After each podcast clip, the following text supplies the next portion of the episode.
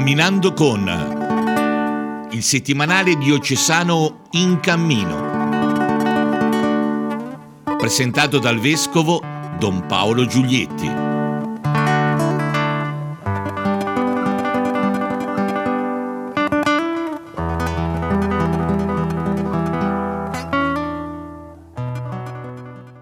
Cari amici e cari amiche, benvenuti a questo nuovo appuntamento con il settimanale diocesano In Cammino.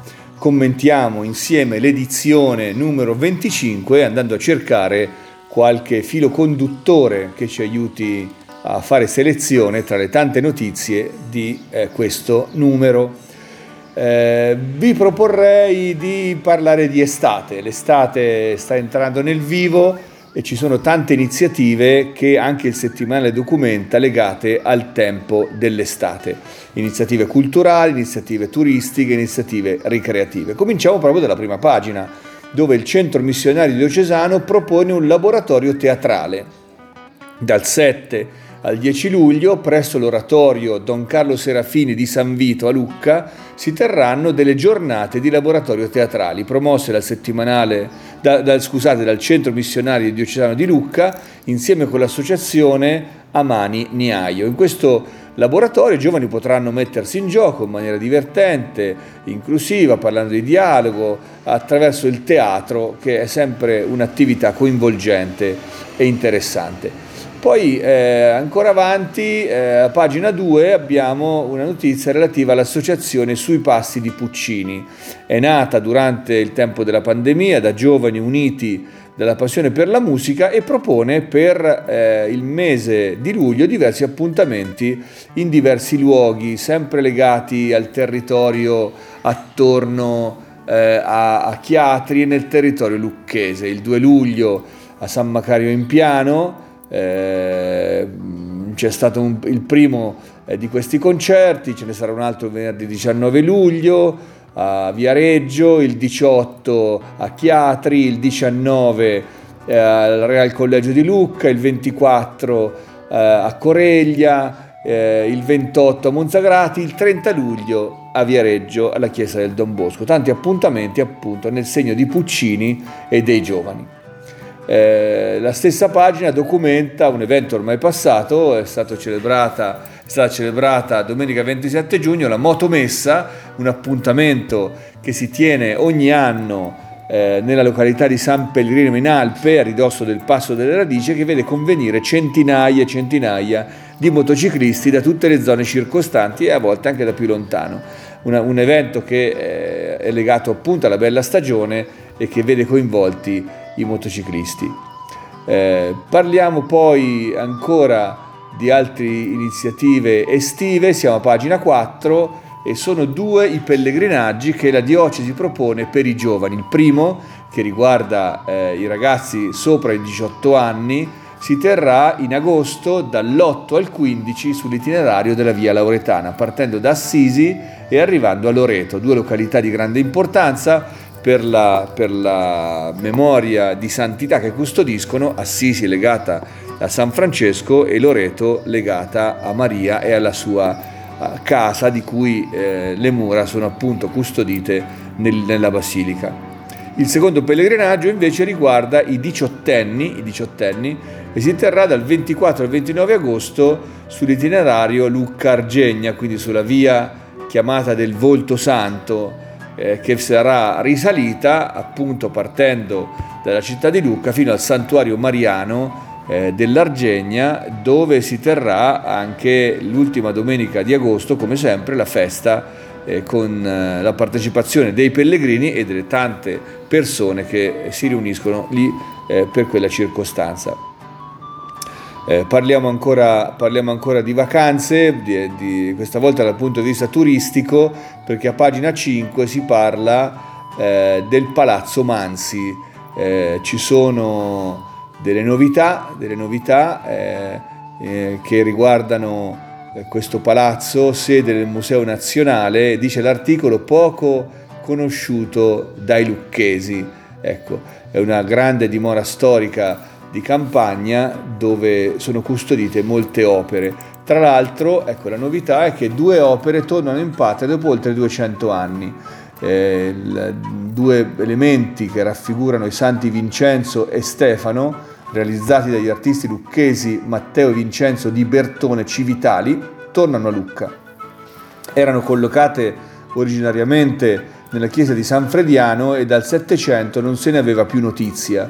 Sono riapparse recentemente sul mercato dei collezionisti e la Fondazione Cassa di Risparmio di Lucca si è aggiudicato l'asta eh, e le ha riportate in città. Eh, appunto dal mese di luglio possi- sarà possibile vederle appunto nella, eh, nella, ehm, nella sede espositiva di Palazzo Manzi. Sempre eh, nel campo dei beni culturali, che riguardano comunque anche le nostre vacanze, ci sono due chiese che riaprono, eh, cioè un, scusate, una chiesa che riapre, che è la chiesa di Antraccoli, chiusa da ben sette anni e che riapre proprio in questa domenica. Il servizio è a pagina 5, la, però eh, la cosa è già annunciata nella prima pagina con una grande foto che mostra la bella chiesa con il portico del Cinquecento.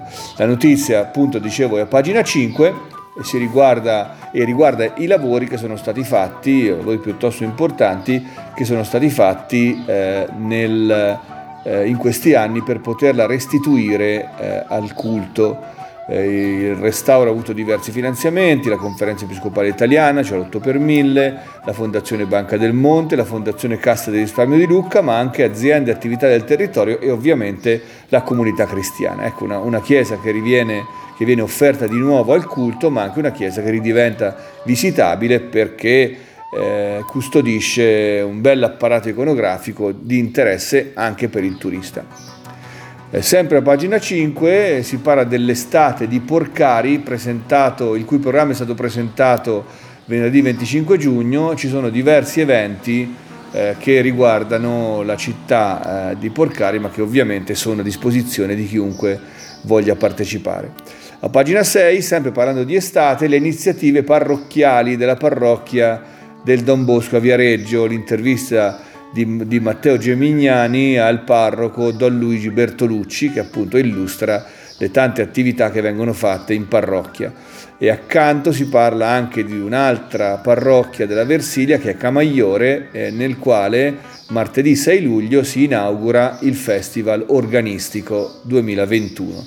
Anche questa è un'opportunità per i turisti. Concludiamo infine con la pagina della Valle del Serchio dove eh, alberghi, agriturismi si preparano ad accogliere eh, nuove presenze nell'anno detto della ripartenza e dove si parla anche della chiesa dei Santi Giusto e Clemente ehm, che è piuttosto mal ridotta ma che è stata ripulita dai, da, dalla vegetazione da un gruppo di volontari e anche questo, anche questo diventa un altro punto visitabile da, da chi voglia eh, trascorrere l'estate con attenzione ai beni culturali. Ecco, una panoramica piuttosto veloce, come sempre, che interrompiamo con il nostro consueto brano di Christian Music prima di eh, risentirci per la seconda parte. Questa volta siamo, eh, siamo in Spagna con eh, una artista che si chiama Rogelio Cabado, eh, una, un'artista che eh, nasce a Madrid e si specializza in direz- di composizione e eh, direzione di coro, esperta di, di diversi strumenti musicali e eh, eh, ospite di varie iniziative concertistiche sia dal vivo sia in televisione. Eh, nelle sue composizioni, come tutti gli artisti che noi ospitiamo nella nostra trasmissione, si ispira al Vangelo, alla parola di Dio, per seminare luce, speranza eh, nelle persone che partecipano. Ehm, eh, la canzone che ascoltiamo si intitola Reina del mio corazón, regina del mio cuore. Buon ascolto e a risentirci nella seconda parte della nostra trasmissione.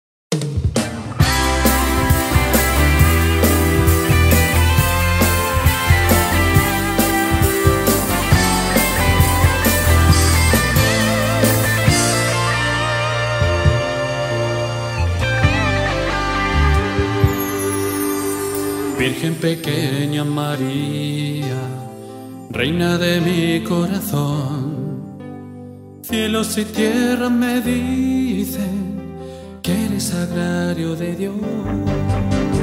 Blanca es tu alma inmolada, blanco tu manto, tu voz, blanca tu limpia mirada, clara como luz del sol, blanca tu limpia mirada,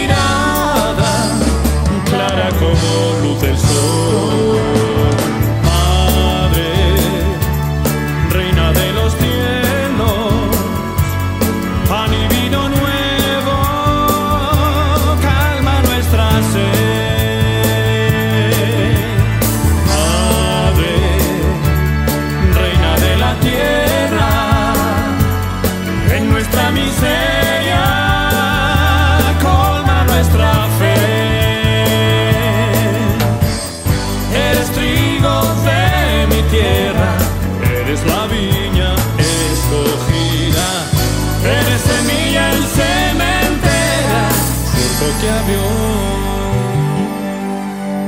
sembrado.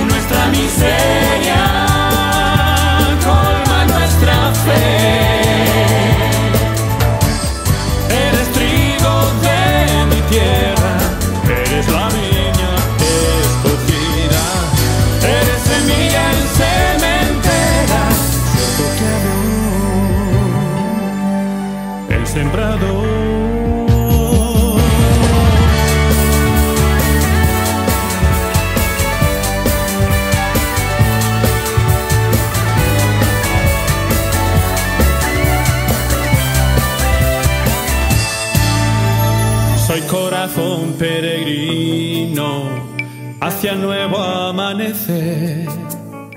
Canto al andar mi camino, solo me guía tu fe. De que viviste María. En Belén, en Con tu Jesús Siempre había en cruz y Pentecostés con tu Jesús crucifente costé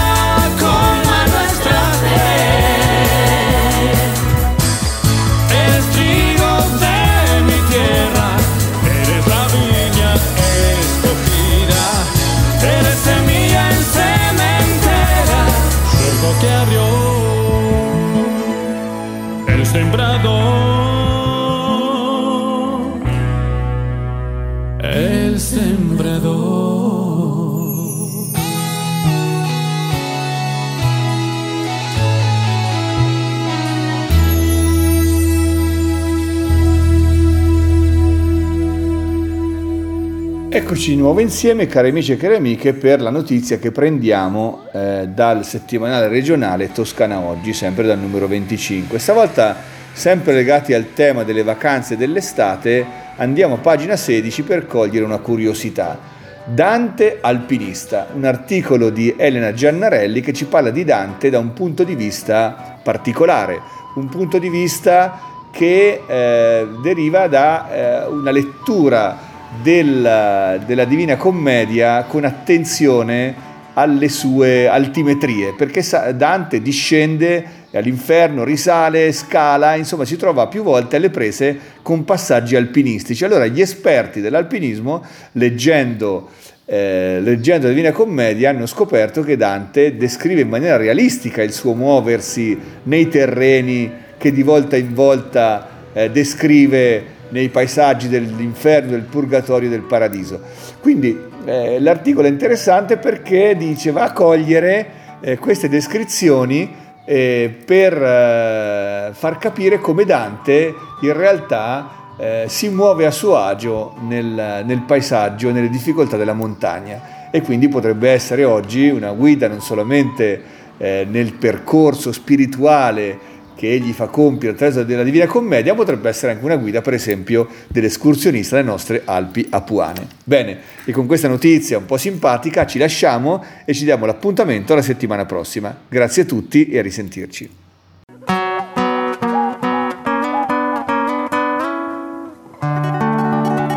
Camminando con il settimanale diocesano In Cammino